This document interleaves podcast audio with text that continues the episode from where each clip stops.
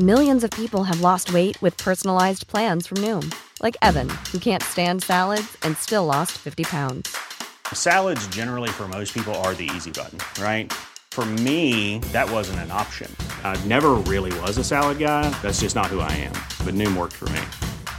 Get your personalized plan today at Noom.com. Real Noom user compensated to provide their story. In four weeks, the typical Noom user can expect to lose one to two pounds per week. Individual results may vary. It's that time of the year. Your vacation is coming up.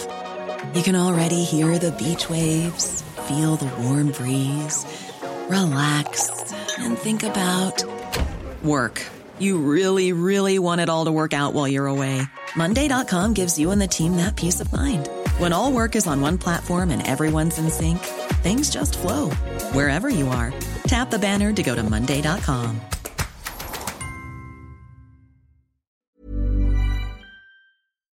Ja, men då ska jag börja så här. Ja, men Lasse, det var så sjukt. För att igår så trillade in ett mejl i min mejlkorg med en helt ny låt med David Guetta och Justin Bieber som heter To You. Men eftersom att jag var på en havererande resa från Berlin till Stockholm som tog mig 12 timmar ungefär eh, så laddade inte jag ner låten och lyssnade på den utan jag tänkte jag skulle göra den när jag kom hem. Men då hade jag redan fått ett mejl om att den här helt nya låten som potentiellt är en av de allra största sommarhitsen Mm. den här sommaren, eller hur? Jag förstår. Ja. Eh, den hade skickats ut alldeles för tidigt. Av Till, till dig eller till alla liksom, musikjournalister i hela världen eller? Det framgick inte. Jag tror till mig. Ja, exakt. Eh, för när jag letar efter den sedan på nätet så hittar jag inte den. den jag hittar den heller inte i min eh, korg därför att den hade tagits bort. Jag hade inte hunnit ladda ner den. Men sjukt tråkigt, eller hur? Annars hade jag kunnat sitta här och berätta om en, eh, eh, den potentiellt stora sommarhitten som bara jag hade hört. Världsexklusivt först Ja, hade men- vi varit då. Ja, men Justin Bieber som du ju gillar säger du. Ja, men eller hur, han har ju massa hits eh, redan nu, sommarhits. Ja. Eh, eh, Han har redan den största, tror jag. Ja, eller hur? Mm. Den här spansk-amerikanska Ja. varianten. Ja, ja, men du måste ju ladda ner, du får, måste ju skärpa dig. Ja, jag vet, men jag hade ju roamat upp all min roaming redan. Jag satt på eh, Tegel flygplats i Berlin och väntade på ett flyg som hade blivit inställt och sen nästa som aldrig gick och så vidare. Men eh, jag ska inte haverera på det, eller? Nej, det ska du inte göra. eh, Men jag tycker det var synd. Det var, det var en- jag vet, den var inte ens förannonserad att den skulle komma tror jag. Nej, men- Utan det här har de smugit ut som de väl gör mycket nu för tiden. Men den De ska släppas 9 juni, så det är nästa vecka. Du, vi måste börja. Vi har ett program att sköta och eh, Men- det är sommarens eh, sista podden före sommarlovet. Ja, det är det faktiskt. Det är säsongsavslutning. Ja. Och eh, jag ska börja med att prata allvar. Ja, Eh, och eh, det är jag som står för haveri nummer ett i det här programmet. Och tyvärr, Anna, måste jag säga att eh, det är du som har gjort det. Inte nog med att du inte laddade ner Justin Bieber, du, du har också gjort dagens huvudhaveri. har jag? Ja, alltså medan du roade dig i Berlin med eh, ganska roliga saker så, så satt jag hemma ensam, förtvivlad, eh, övergiven och lite bitter och tittade på TV. Och eh, under den här helgen så sändes det en konsert. Eh, Lale i Globen. En konsertupptagning från förra året. Ja, Ehm, och ehm, då sen tänkte jag så här, det var så sjukt jävla bra. ja. Eh, och saker som är bra i tv är 99 gånger av- 99,9 procent av alla gånger eh, ännu bättre i verkligheten. ja. Eh, och då tänkte jag så här, nu, då måste jag gå in och kolla. Vad skrev de små människorna, recensenterna om det här? ja. Eh, och jag kände så här, det här måste nästa, då måste jag hylla det här som bara den. Det tänkte du. Eh, En sopa på Aftonbladet eh, gav betyget 3 plus.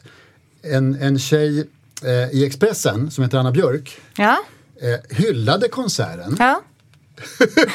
Så sade hon med ängslig blick. Ja, Ja, men jag tycker jag är ju så här, blir roastad här nu på något sätt, eller? Ja, men alltså jag, jag måste försöka bygga upp det här ändå lite. Ja. Du skrev liksom en, en eh, lite lyrisk eh, ingress. När Lales stora arenaturné når Globen blir det konstfantasi i en förtrollad prinsessvärld. trollbindande, knasigt och bottenlöst sorgligt som i en saga. Det är Ja. ganska fint, det tycker jag är ganska bra. Det låter som något jag skulle vilja se. Och sen, igen. så, ja, och sen så börjar du bla, bladdra lite om att det var, alla var mon, dansarna är monokromt klädda i rosa. Ja, det låter tycker jag också var bra. lite, Det tycker jag var lite väl poetiskt kanske. Men, eh, men det är körsbärsblommor, eh, det är storslaget på gränsen till pretentiöst och kanske, kanske storhetsvansinne om man ska vara jantesvensk. Men Lalles turné är inte nånt, någonting av det. Och sen kommer det lite efter ett tag så här, du, du är positiv och fint. Det är tårar som kristaller på kinderna när barnkören blåser en ny innebörd i Goliat till, till de böljande vågorna i Some Die Young och när de spelar Wish I Could Stay. Ja. Och du är positiv, du har fattat precis grejen, du har fattat hur bra det är här. Och, det, och sen dunkar du in fyra getingar. Var det för lite? Det är väl klart att det var för lite. Det här är väl en av de absolut mest solklara femgetingars konserter och fem plus konserter man har sett i den här. Ungefär som Håkan Hellström på Ullevi här något år. Eh, när, när Seinabo Sey kommer in och sjunger och när Miriam Bryant kommer in och sjunger. Det var det också- sämsta med Håkan Hellström-konserten på Ullevi. Sluta nu, det, det, det får vi ta sen. Ja. Det var så kreativt med... La, eller för, var, varför sätter du fyra getingar på det här obegripligt braiga? Men du vet ju också att fem getingar eller fem plus är liksom in, i princip förbjudet att sätta. Man får sätta, jag vet inte vad du anser, men man, man får sätta liksom två femmor under sin livstid eller något sånt där. Så de är väldigt svåra att eh, veta när den där stunden är kommen när man ska få sätta den där femman. Om man nu inte är på Bruce eller Håkan på Ullevi för att då, då blir det oftast Men man får så. väl sätta... Men- ja, fortsätt Ja, istället. Eh, och sådär. Nu, och sen så, det var nog inte en femma, det var nog inte en femma, men det var nog en stark fyra. Det var en super, super fin. Men det är ju så var det kreativt med de här stråk, stråk, eh, den här stora orkestern, 30 man Ja. orkestern Det är så eh, kreativt med de här handklappningarna och med de här eh, grunkorna som händer runt omkring henne med dansar och med monokromt och hittan och dittan. Alltså det är Det så kreativt underbart. och så ljuvligt och så, och så starkt och känslofyllt så att det kan liksom inte vara något annat än 5 plus. Men ska jag säga en sak som, det är faktiskt dessutom så här att det är hon själv som har satt ihop hela den här turnén. Eh, som jag förstår det så har hon inte ens gjort den tillsammans med ett bokningsbolag utan på egen hand satt ihop den. Så hon är ju liksom så egensinnig som hon är i, i sitt musikskapande, i sin kreativa värld är hon också affärsmässigt. Vilket bara spär på den här eh, eventuella femgetingen. Men vet du vad? Vet du att det faktiskt är så här? Eh, jag, det kanske att de fick en trea i Aftonbladet, det vet jag inte. Men turnépremiären var kanske i Skandinavien. Det var någon annanstans i alla fall i Sverige. Och den fick ganska ljummen kritik. Och blev, eh, jag pratade med, precis innan jag var på den här spelningen var jag på en eh, prisutdelning. Där jag satt tillsammans med bara musikjournalister som hade sett den här innan. Och alla var ganska negativt inställda och tyckte inte att det var särskilt Men bra. det beror på att musikjournalister har fel alltid ju. Från, från, från första stund. Men, men, Men eh, jag tyckte det var jättefint. Men, men skrev jag att det var någonting, motiverade jag det här att det inte var full pott någonstans i Nej, recensionen? jag, jag, jag antar att du, att du liksom motiverade den eh, exakt eh, alldeles nyss när du sa att man har sina, man har sina femgetingars, man kanske har två under sin Mm. Ja. Livstid. Och det är nästan det mest deprimerande jag har hört i hela mitt liv. Är det så att det är bara pappa Pop Nunstedt som får sätta fem getingar hos er, hos eh, er på Expressen? Det vet jag inte. Eh, Jag tror nog om, så jag, att- om, jag, om, jag, om, jag, om jag, du slipper svara på den frågan. Tänk om det blir så här Anna, att du kommer att dö som en ny Anders Björkman. Du vet Expressens hyper gamla recensent, han har eh, recenserat allting som jag recenserade förr i tiden utom popmusik. Ja. Eh, vet du hur många fem getingar han har satt i sitt liv? Inga. Noll.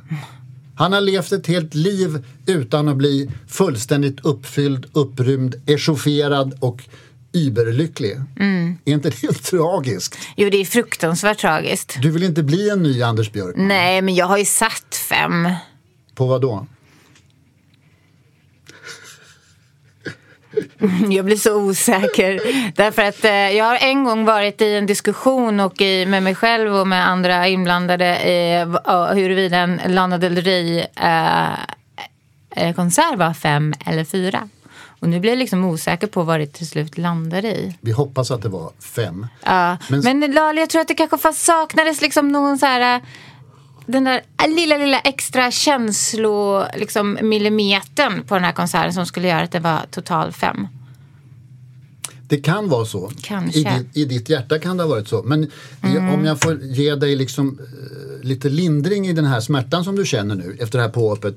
Eh, du är ju min näst bästa vän, men min allra bästa vän är Jan-Olof Andersson på Aftonbladet. Ja. Filmrecensent. Han, han kom i, igår hem ifrån Cannesfestivalen. Mm. Där han eh, har varit i typ 27 år tror jag. Eller kanske 37. Eh, och i år var han där och eh, Ruben Östlunds film The Square var ju det stora numret. Ja. Och alla fick se den för första gången där, eh, för den var ju precis färdig då. Mm. Eh, Jan-Olof Andersson dunkade in 4 plus. Ja. Han tyckte den var skitbra. Ja. Ehm, och det måste ju ha känts lite jobbigt när sen den fick Guldpalmen och utsågs till världens bästa film typ. Ja. Ja, Ja, därför att den, var väl, den hade väl lite delar, lite olika recensioner. Visst fick den också lite ljumma recensioner och sådär. Lite jag vet Han inte. hade En- kunnat en del, vara den som verkligen... En del franska kritiker tyckte inte om den. Nej. Jag frågade, jag frågade Jan-Olof, gossen Ja. som han kallas, men han sa att det fanns vissa moment i filmen som inte var 5 plus, så att det kunde inte bli 5 plus. Men med facit i hand så hade han väl fel. Och du hade fel, fel om Lala också. Kan vi, kan, vi, kan vi vara överens om det? Nej, det kan vi inte. Men Okej. Jag har fel. varför heter han Gossen? Det är faktiskt Anders Björkman, som, Ja. den nyss nämnde som döpte honom till det. Därför att när han var yngre hade han en väldigt stark gosseutstrålning. Alla tjejer ville vara med honom eh, för att han var så djupt manlig och så djupt gossaktig. Så Gosse hade liksom ett annan, en annan innebörd på den tiden. Ja. Ordet. Ja. Ja. Han har jobbat på Expressen. Nu, nu måste du Ja, få ja, ja, ja. haverera. Nu Okej, jag, okej, okej. Nu, jag känner att det här, mitt haveri blev jävligt bra. Vad Du kul du att så kändes så. nedtryckt. Ja, jag känner mig verkligen eh, utsatt. Du mår två plus kan man säga nu. Två getingar. Ja, men jag tycker faktiskt det här med betyg är, är intressant. Jag skulle nästan kunna fortsätta eh, haverera på det.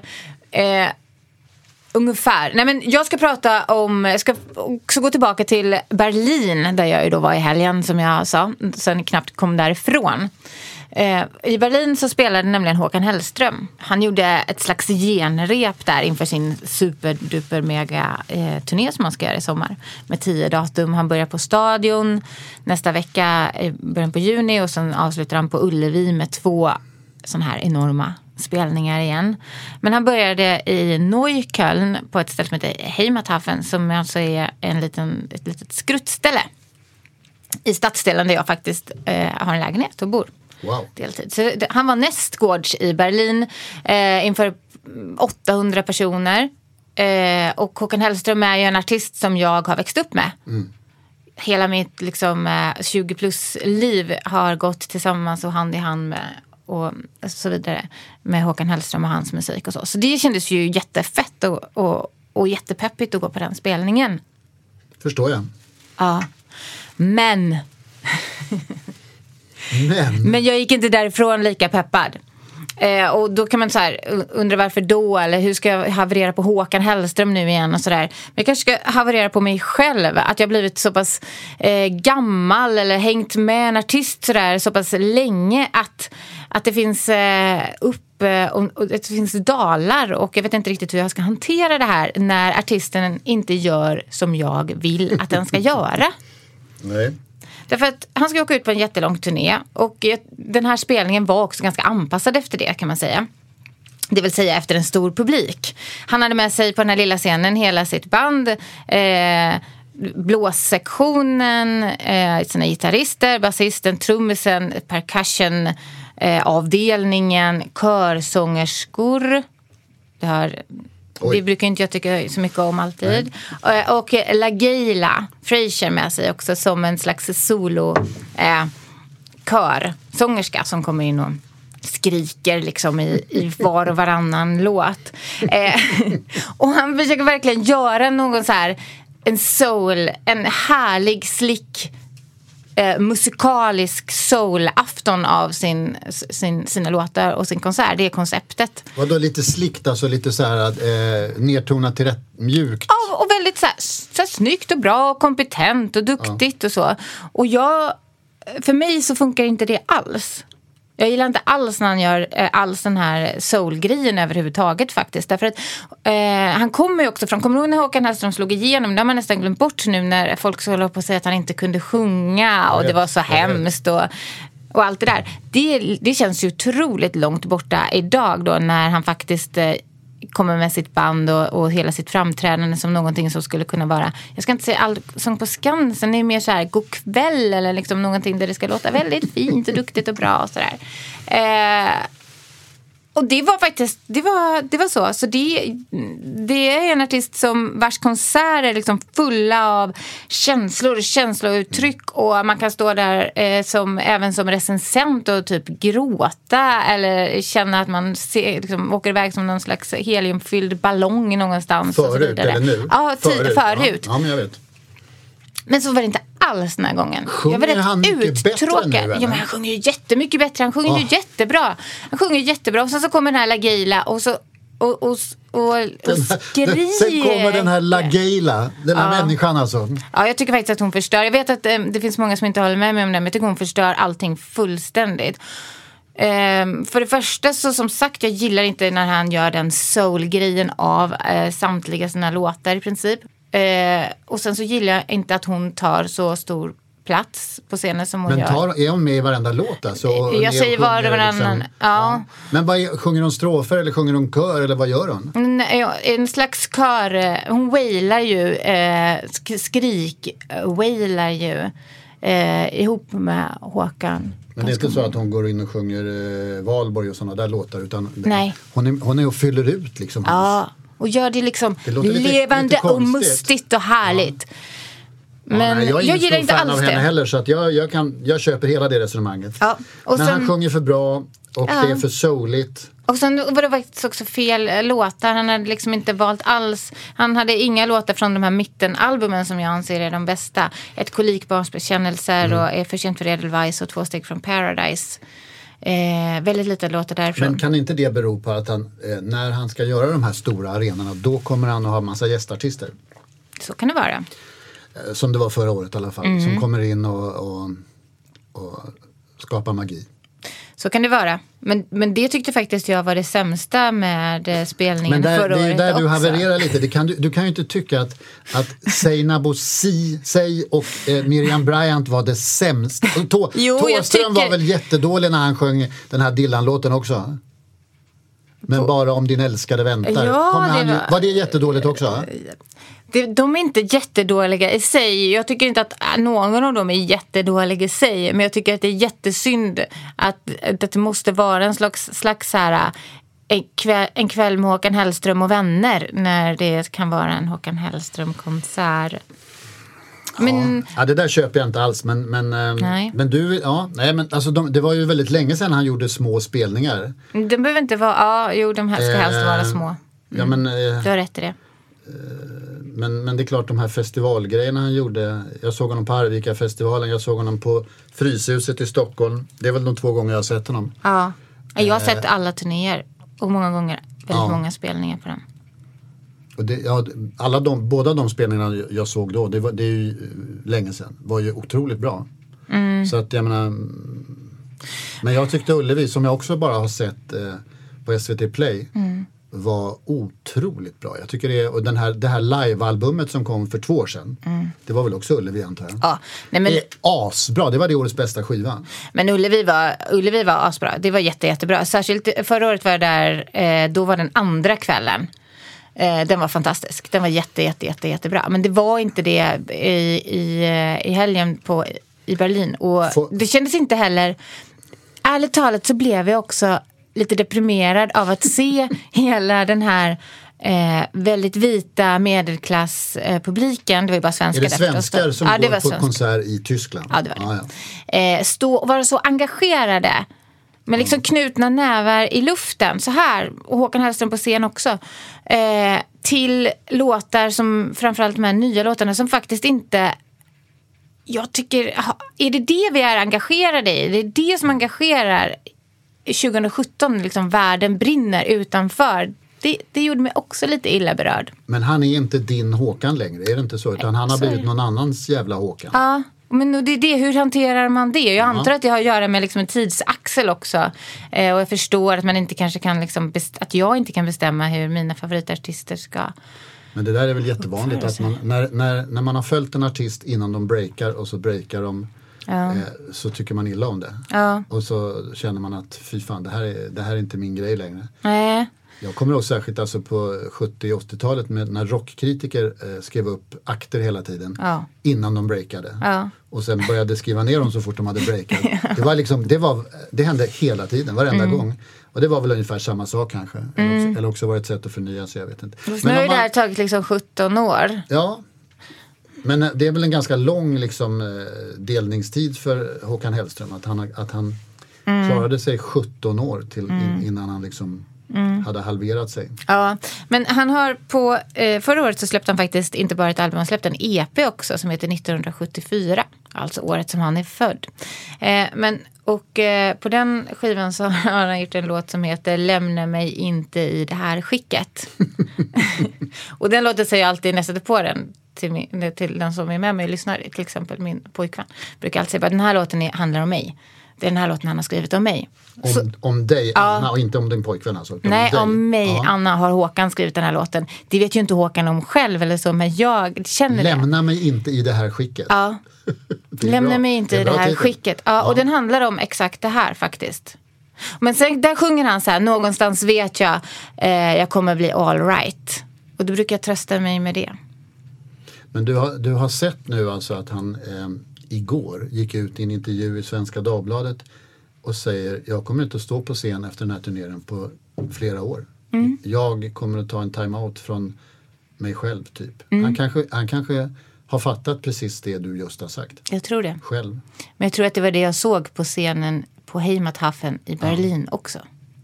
Ja, Faktiskt. men det, det, Så. Mm. låter, det låter väldigt sannolikt. Eh, apropå det här med kritiker så skrev ju din kollega pappa Pop Nunstedt eh, en, en recension som var ganska Han får alltid vara med här. som var ganska negativ. Han satte fyra getingar tror jag, men han skrev en ganska negativ recension. Där man förstod att det här var inte så, inte så bra. Nej. Men han gjorde den klassiska kvällstidningsvinkeln. När man har rest på en Europapremiär så skrev man så här, det här är inte färdigt men det, eh, Achtung, bitte, det här kommer att bli asbra. Ja. Sådana recensioner har jag skrivit typ 27. ja. Särskilt när det liksom är katastrofer i Europapremiären. Så att, Då ska det, när den når Sverige, Då kommer det vara så bra. Och det är det Då ju aldrig. kommer fem Det blir ju sällan plus. bättre. Burrow is a furniture company known for timeless design and thoughtful construction and free shipping, and that extends to their outdoor collection. Their outdoor furniture is built to withstand the elements, featuring rust-proof stainless steel hardware, weather-ready teak, and quick-dry foam cushions. For Memorial Day, get 15% off your Burrow purchase at burrow.com slash ACAST and up to 25% off outdoor. That's up to 25% off outdoor furniture at burrow.com slash ACAST.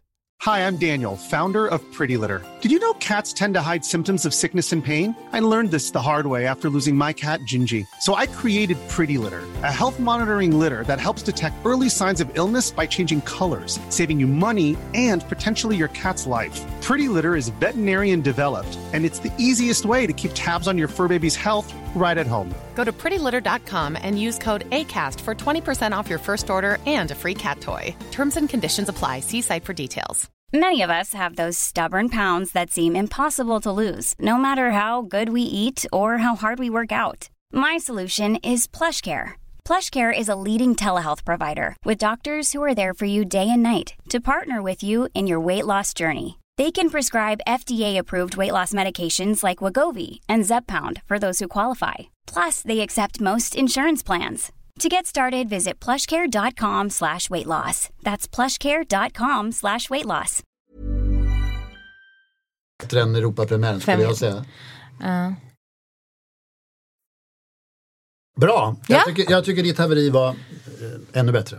Ja, vad bra. Vad bra, Eh, tack. Nu måste vi det gå vidare. tröstar jag mig med. Ehm, Vad står det på servetten? Nu står det på vårt körschema som vi har på en servett som vanligt här att eh, jag ska prata om musik. Kvällens, dagens musik. Eh, Dagens eh, nya musik Ja. är inte jätteny. Det är en 50 år gammal skiva som heter Sgt. Peppers Lonely Hearts Club Band heter de? Mm. Eh, som har kommit, eh, den, det är ett jubileum för den. Mm, vad heter bandet då? De heter The Beatles. Ja, ja. de är jättekända Anna. Ja, Ja, det är de faktiskt. ja alltså, Eh. de var det. Ja. Eh, den, den, eh, typ imorgon eller något sånt där är det ju 50-årsjubileum på dagen och eh, nu, he, he, det har släppts en sån här du vet med massa eh, alternativa tagningar och lite så här uh, hittan och dittan och lite singlar och baksidor och hittan och dittan så här ihopsatt. Det finns i hur många utgåvor som helst. Den dyraste tror jag kostar 1200 spänn och eh, innehåller typ rubbet. Vinyl, CD och eh, MP3 tror jag också. Eh, Det, det visste jag inte ens att man gjorde på musik på det här sättet. Men Minidisk. Ja, eller, eller hur? 78-varvare finns förmodligen också. Eh, men så finns det, och sen, men det som är intressant, eh, och det där tyckte jag lät astrist för sånt där är jag inte intresserad av. Eh, och sen så läste jag också att eh, man hade gjort en, en remix, kallar man det nu. Det är inte liksom att man ma- mastrar och och eh, bluttiluttar och, och pillar och tar fram lite bättre ljud bara utan man har gjort en remix. Ja. Och den är gjord av Beatles producent George Martins son. Ah. Han har gjort en remix och det har han verkligen gjort på det sättet att han har förändrat ljudbilden. Ja. Och det tyckte jag också lät astråkigt. Men så träffade jag en, en man igår när jag var på Publicistklubbens eh, stora debatt. Eh, och då så, eh, en, en man som jag känner som heter Mats och är gammal Beatles-dåre på alla sätt. Jag känner också en sån. Ja, ja de är lite jobbiga. Men, men, men han hade i alla fall något intressant att säga. Han sa så här, det här måste du faktiskt lyssna på. För det är så bra. Och det är så annorlunda. Ja. Och det lyfter fram något nytt. Jag har, ju- jag har ju suttit här och försökt att få oss att prata om Ted Gärdestads, den här eh, omgjorda där man har ändrat hela bakgrunden. Eh, men du vägrar prata om den. Jag tror du vägrar lyssna till och med. Och du har ju helt rätt för det, det är så dåligt. Det är så meningslöst. Eh, eh, Nordahl har gjort det där. Men, men nu, det här... Är det remixen som, du, som han ville att du skulle lyssna på alltså? Ja. Den, ja. Det är en, en, liksom, Ja. ett, en, man har tagit låtarna och så har man lagt till Penny Lane och Strawberry Fields Forever som inte fick vara med på skivan för att på den tiden var ju inte singlar med på album. Mm. Det var en annan värld kan man säga. All You Need Is Love eh, fick inte heller vara med därför att, därför att den liksom den skulle vara i ett, på ett, en egen tv-program. Ja. Och så när de skulle eh, göra det här livesända, du vet, som gick ut över hela världen. Ja. vad, vilken låt ska vi ha där då? Och då så sa, ja men jag har någon låt där som eh, sa, sa Paul McCartney, Hello Goodbye. Ja, men den är, ah, ah, och så spelade han upp den och sa, då sa John Lennon att den där är alldeles för dålig. Jag, jag, för- ge, mig, ge mig en dag, jag, jag går och sätter mig och försöker skriva en, en annan låt. Och så kommer han ut dagen efter med All You Need Is Love. Och den är ju rätt bra. Du har hört den va? Jag har hört den. Alltså jag har växt upp i ett Beatles-hem. Det är bra. Ja, min pappa har gjort en, hel, en föreställning på Backa teater i Göteborg som heter We All Shine On som handlar om John Lennons liv genom låtarna faktiskt som gick Det är stort. i ett tag. Så att eh, Du har bakgrunden. man kan så här, fråga mig om, kanske inte Beatles lika mycket som John Lennon. Jag kan bakgrunden lite, men, ja, men, men det är inte säkert att, eh, men du säger att det är ett jättekänt band. Det var ett jättekänt band faktiskt. Det, jag tycker det är mer sant. Mm. Ja, men jag gillade inte Beatles på det sättet. Nej. Jag gillade Beach Boys. På den, när, man Ja. är fjort, när man är 14 år som jag var när den här skivan kom. Då, gillar man, då väljer man ju bort saker. Ja, ja, ja. Man väljer att lyssna antingen på Carola eller Herreys. Eller Ja. Beatles eller Stones. Eller, ja, jag valde Beach Boys för jag ville ha något annat. Men i alla fall. Den här skivan, nu lyssnade jag, Ja. har jag lyssnat på den här. Jag började lyssna igår kväll, jag har lyssnat hela natten, jag har lyssnat hela morgonen. Wow. Eh, 27 gånger tror jag. Och det är helt fantastiskt. Det låter, det låter som ny musik. Jag hade varit och köpt nya, du vet sådana här nördiga hörlurar igår dessutom. Som jag efter ett tag monterade igång och började lyssna och då blev det ännu bättre. Jag kände mig du vet som de här eh, de killar som gick på tekniskt gymnasium när jag var ung. De, de gick på Åsegymnasiet Åsögymnasiet och hade världens dyraste stereoanläggningar för 1000 spänn, eller 100 000 spänn och tre skivor jag kände mig som dem när jag lyssnade på det här och, och analyserade och eh, levde med i, i, i det hela. Och, och ly- ana- försökte analysera att Ringos trummor lät mycket, mycket mer och mycket annorlunda och det var liksom eh, allting, bakgrundsljudet på kompet är ju framlyft som så, väldigt mycket. Det är mycket starkare, det låter extremt mycket modernare. För s- 80-talet tror jag det var man började liksom lyfta upp Är det bättre än Ja, ja. originalet? Ja, det är framförallt är det annorlunda. Det låter som, det, det, det, är, trots att det här är världens mest uttjatade musik Ja. så, så, så låter det annorlunda. Det låter lite som ny musik, nya inspelningar. Eh, Det finns en ny liksom fräschör i det hela som gör att, att det är en jättekick att lyssna på det. Jag är helt förvånad och chockad. Jag trodde aldrig. Men jag tycker det, det låter ju jättebra därför att det finns ju faktiskt väldigt många som kanske bara lyssnar på The Beatles i princip och då får de någonting nytt. Jättemånga människor i min ålder lyssnar överhuvudtaget inte på ny musik. Nej, trots att de är musiknördar. Ja, ja, vilket nej, men- är idiotiskt. Och därför så att få lyssna på någonting som låter lite annorlunda, det kanske kan vara någonting bra. Men, men, men nu har vi ändå upplåtit, det, egentligen så är det emot mina principer att upplåta så här mycket tid till några som redan har fått så otroligt mycket tid i hela liksom histo- världshistorien på säga, men den musikaliska historien. Men jag, och det tänkte jag också på igår när jag läste på Facebook. Som du brukar göra så läste också faktiskt jag på Facebook lite nu. En, eh, en svensk eh, popstjärna kan vi kalla honom som eh, havererade till Beatles försvar. Och hade skrivit ett långt försvarstal till, till Beatles på, eh, på Facebook igår. Det tycker jag är intressant också för att jag vet inte varför Beatles behöver inga försvarare. Vem- Vilken finns ingen- popstjärna var det? Peter Morén Jaha. Från Peter Björnen John. Ja. Hade han gjort det därför att någon hade skrivit något dumt?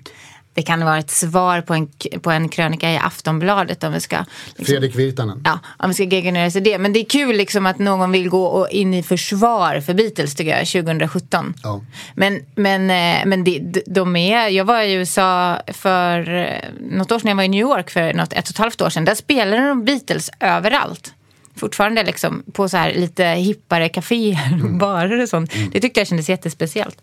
Rihanna gjorde en låt med, med Paul McCartney för något år sedan. Eh, så att, eh, och då, men då var det i och för sig väldigt många som inte visste vem den här snubben med gitarr var. Det är ju kul. Det är ju Ja. rätt. Ja, det är lite gulligt. Ja. Men vi måste kanske bara gå vidare lite snabbt här och prata om Alltså apropå att man inte ska ge tid åt Du har, ju- du har, du har, artister som hittat, du har gjort redan fynd här har- alltså. Du har upptäckt något nytt. Grattis Anna. Välkommen. Nej, jag vet inte. Men eh, jag skulle bara vilja säga några snabba ord om Thomas Ledin. Mm. Det är ju snart sommar och han har ju släppt en sommarlåt. Oj då. Vet du vad den heter? Den heter De dagar vi drömt om. Ja. Den handlar om sommaren såklart då. Eh, och eh, eh, jag, jag vet inte, jag, jag kommer inte alls prata mig varm om den här låten. Jag vet att det är det du förväntar dig nu och så vidare. Men ja, Thomas Ledin eh, hör till den, eh, de artisterna som faktiskt jag har lyssnat allra mest på. Tillfälligheternas spel heter ett album som kom 1990 när jag var tio år. Ja, jag, jag tror att det kanske är det albumet som jag kan allra bäst av alla skivor. sant? Ja, jag älskade den. Är, det det som, är det det albumet som har präglat dig? det är det. Det var inte Spice Girls alltså? Nej. Åh, tillfälligheternas spel. Ja. Nej, men det, alltså, det är ju min... Är det sensuella nu- Isabella som är med där? Nej, det är den inte. Det är den inte, den är tidigare. men eh, det här är ju liksom, det här är något väldigt intimt och hemligt som jag avslöjar Ja. nu. För det här skäms Oj. jag ju för något oerhört såklart. För att det är ju helt fruktansvärt. Men det var roligt med den här nya singeln. Eh, för att eh, Thomas Ledin har ju släppt ganska många skivor sedan dess. Som eh, absolut inte le lever upp till tillfälligheternas du spels höjder. Tala istället om varför det liksom Alltså varför torskade du på Thomas Ledin? Jag anade När jag var det här. tio Jag har på år. något sätt anat Eller nu. Ja, men, alltså, man ska alltid, jag har alltid hävdat att man som musikkritiker ska man bejaka sin dåliga smak. Det Ja, är liksom ja. hela grejen med det här. Vågar man inte stå för sin dåliga smak då är man en skitdålig musikkritiker. Men det håller jag med om. Det håller jag med om. Men jag vågar faktiskt stå för eh, min dåliga smak. Men, eh, men jag har verkligen inte tyckt att Thomas Ledin har tillfört någonting överhuvudtaget alls sedan den skivan. Men den här låten, ja, men i alla fall, jag lyssnar på den. det är Oj, oj, oj. pekoral såklart, text och man ska doppa tårna i havet och är liksom allt fick han till det. Där, ja. men, men jag kan säga så här, tänk den här låten som heter En dag på stranden. Det är liksom, den tänker jag ofta på. Den har en textrad som är så här. Låt alla världens telefoner ringa, jag är inte anträffbar. Bra. Vi låter hela världen vänta, vi har stängt för idag. Det tycker jag är jättekul att sjunga, det är kanske Mm, min bästa sjung- Men det är inte för att jag tycker att det är så bra, men det är liksom Ja, men det är inte dåligt heller. riktigt roligt. Men också låt alla telefoner ringa. Idag är det också så här, jag vet inte. Man sätter dem på ljudlöst eller någonting. Men, Ja, ja, men Thomas Ledin, Ledin har varit med ett tag. ja. men den här låten, men jag lyssnade texten, åh den, man skäms och så här. Men det var någonting ändå som jag kände så här, ja men han är tillbaka, han är ändå tillbaka. Och jag tycker att, att han, jag tror att det har att göra med att han sjunger lite på samma sätt som så här, lite 80-tal, 70-tals Thomas Ledin. Eh, den är, är också, det finns inte så mycket körer och sånt där som den är dränkt i. Och han, den, den påminner en del om de låtarna. Men vet du vad den påminner om jättemycket mer? Nej. Den här låten med Håkan Hellström som jag, som jag pratade om alldeles nyss. Som heter, när han sjunger att han kommer bli alright. Lämna mig inte i det här ja, ja, skicket. Ja. Påminner den om den Ja. i musiken eller i texten? Eller Eh, I stämningen? melodin, i versen. Båda de här verserna eh, börjar på, på ett väldigt likadant sätt. Och den här, eh, den är väldigt ABBA. Det är produktionen är väldigt ABBA Mm. i den. Det är stråkar och sådär. Eh, och liksom, eh, men den, den låter, den är meningen att den ska låta ABBA väldigt mycket. Och jag vet inte om det är, finns något sådant i den här Thomas Ledin-låten också. Men eh, ja, nu har jag ju pratat alldeles för mycket och Ja, om alltså, den här om- låten. Men jag tror att den blir en ny eh, Thomas Ledin sommarplåga. Ja. Lätt. Jag vet att du hoppas det. Vi får se. Du, alltså, Håkan Hellström, eh, Thomas Ledin, eh, går, låter lika varandra, ABBA. Eh, vi måste sluta. Jag ska, måste bara, har du hört att det, det har varit en rättegång uppe i Värmland där en kille har misshandlat en annan kille därför att han spelade en ABBA-låt för många gånger. Nej, det har jag inte hört. Och frågan är om det var Honey Honey eller Dancing Queen. Det kommer vi förmodligen aldrig få veta. Men eh, eh, vi, vi lägger av nu, Anna. Vi, vi, vi måste sluta. Eh, Ja, det måste vi faktiskt. vi är tillbaks efter sommaren, eller hur? Ja, Om Gud vill och vi lever då. inshallah. Planning for your next trip? Elevate your travel style with Quince. Quince has all the jet setting essentials you'll want for your next getaway, like European linen, premium luggage options, buttery soft Italian leather bags, and so much more. And is all priced at 50 to 80% less than similar brands. Plus, Quince only works with factories that use safe and ethical manufacturing practices. Pack your bags with high-quality essentials you'll be wearing for vacations to come with Quince. Go to quince.com slash pack for free shipping and 365-day returns.